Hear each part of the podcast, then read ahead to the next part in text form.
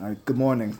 Uh, just last week in winter break, I had the opportunity of uh, praying daily on, during weekdays with my sons. I don't have that opportunity during the year they're in school. I pray with them on Shabbat.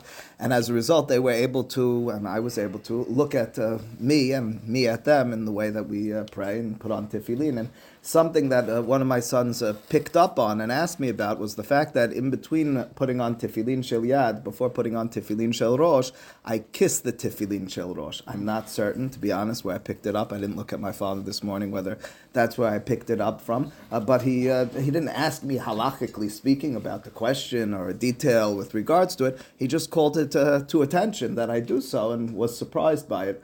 So, in the next couple minutes, I'd like to just briefly talk about, uh, well, whether that is inappropriate to be doing. If I do it, I'd like to believe it's okay. But uh, interestingly, he uh, asked me about this, and just a day or two later, I was uh, rummaging through this uh, new book. It's called Kobetz HaMashbir. It's a halacha journal on, uh, dedicated to uh, Chacham Ovadia Yosef's thought, and Rabbi Yehuda Beracha actually wrote about this two pages. the issue goes as follows. Shulchan Aruch and Siman Kafhet and Saif Gimal addresses this matter, but in contemporary conversation, it goes like this. In this book called Orchot Maran, written by Hacham David Yosef, the son of Hacham Ovadia Yosef, he records things that he saw and discussed with his father in the halakha realm. And here in uh, Perek Gimal, he writes the following, Lo hayam menashek et tefillin shel rosh kodem hanahatan. He says, my father, Hacham Ovadia Yosef, would not kiss his tefillin shel rosh prior to putting them on specifically, purposefully. Ve'amarli, and he told me, she'ta'amo bezehu mishum hashash hefsek ben tefillin shel yad le'tefillin shel rosh. The issue that his father uh, brought up and mentioned, Chacham Ovadia, was that maybe it's a hefsek.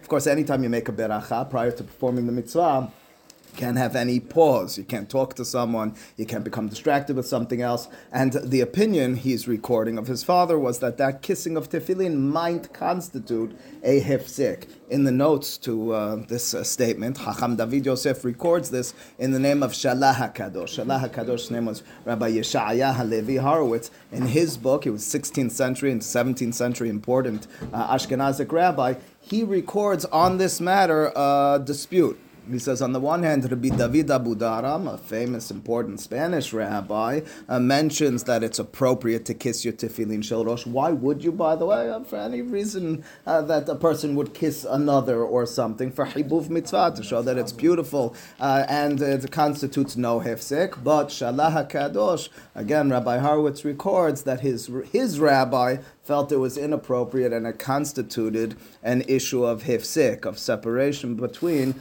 beracha and mitzvah. Uh, so that's per, to a certain extent the backdrop. So Hacham Ovadia Yosef in most recent times wouldn't kiss his, his tefillin in between uh, putting them on and uh, the beracha and putting them on. Uh, we have recorded there's a matter of dispute. What did Shulchan Aruch himself state about this? Here in Siman Kafhet and Saif Gimal, he writes the following: Minhag hachachamim. He says the custom of the wise ones. Lenashek tefillin b'shat hanachatan u'b'shat halitzatan. To kiss the tefillin when you put them on and when you take them off. Now those words can be interpreted uh, not per se about the tefillin shel rosh. They might only refer to I take on by tefillin shel yad prior to the beracha. I kiss them and then I make the beracha. That would be an easy way of interpreting the words of Shulchan Aruch. That probably was what Chacham Ovadia would say. He would say you can't kiss them because it's a hefsek. Wait, wait a second. But Maran, Rabbi Yosef Karo, and Shulchan Aruch says it's an appropriate thing to kiss them. He would probably say that's specifically the tefillin shel yad before the beracha.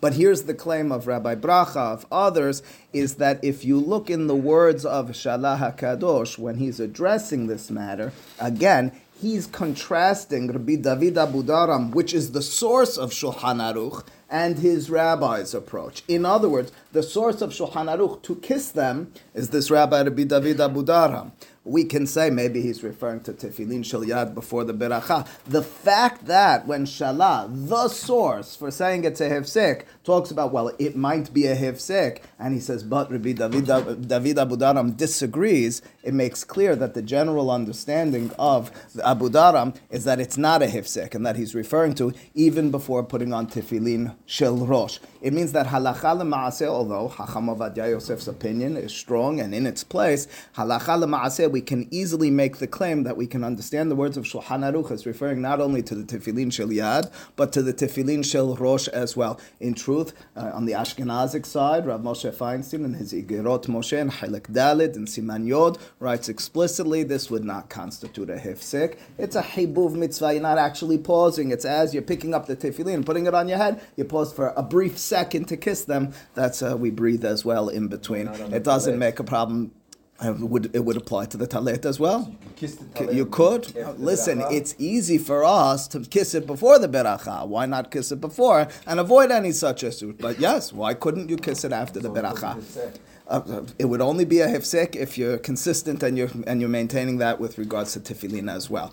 Um, uh, in uh, Ben Ish Hai, not in his book Ben Ish Hai, but Rabbi Yosef Haim of Baghdad, he wrote many, many books. One of his books called Malach Haberit. In this article by Rabbi Yehuda Baracha, he quotes from Malach Haberit. That's the book of Ben Ish Hai. He writes the following black on white with regards to an appropriate, maybe even encouraged behavior with regards to putting on tefillin. Here are his words: Kol yom keshianiach tefillin. Every day when you put on tefillin. Another detail we didn't address: Yistakel al hashinin shel rosh. There's a custom to look at the sheen on the two sides of your tefillin shel rosh. Ve yenashek tefillin. Another detail, sheva pe'amim, seven times, not per se what uh, most of us are practicing. At the very least, though, what's clear from Ben Ish Hai, what uh, is apparent from the full conversation that we had this morning, is that the words of Shulchan Aruch here in Siman Kafhet in Saif Gimal, where he says it's a minhag of Hachamim to kiss the tefillin, that it's appropriate to do so, need not be interpreted as Hacham Ovadia Yosef probably did, as specifically referring to prior to tefillin shel rosh, even eh, shel yad, even the beracha, but even in between the two. How do you make the claim that it's not a hefsek? By determining and deciding, as Rav Moshe Feinstein writes, that a hefsek is something that's a little bit more substantive. It's not just a quick kiss. It's something that takes more time. It takes more focus than I'm just picking it up. It's uh, so to speak part of the action. I picked it up, and just prior to this, when I see my children, lehavdil mamash a thousand times. When I see my children, I give them a hug. I don't see that as I see them and then I give them a hug and then I talk to them. That's part of seeing them. That's the hibub, that's the action of putting on the tefillin. And as a result, if that is your custom, it is, if it is our practice to do so, to be honest with you, I haven't looked around and really observed what most people do. There's ample and, uh, and, and, and appropriate ground, lismoch alav, to stand on it and to support yourself in continuing to practice. So I didn't explain any of this to my son. He wasn't interested per se in hefsek. He just wanted to know what I was doing, but I will just make clear for each of us, both from sources, Ben Ish Hai, Rav Moshe Feinstein, as well as just developing the halacha and seeing it from its original sources, there's good grounds to say that it's appropriate, permitted certainly, and maybe even uh, praiseworthy to kiss your tefillin shel rosh prior to putting them on. Baruch Adonai Le'olam, Amen.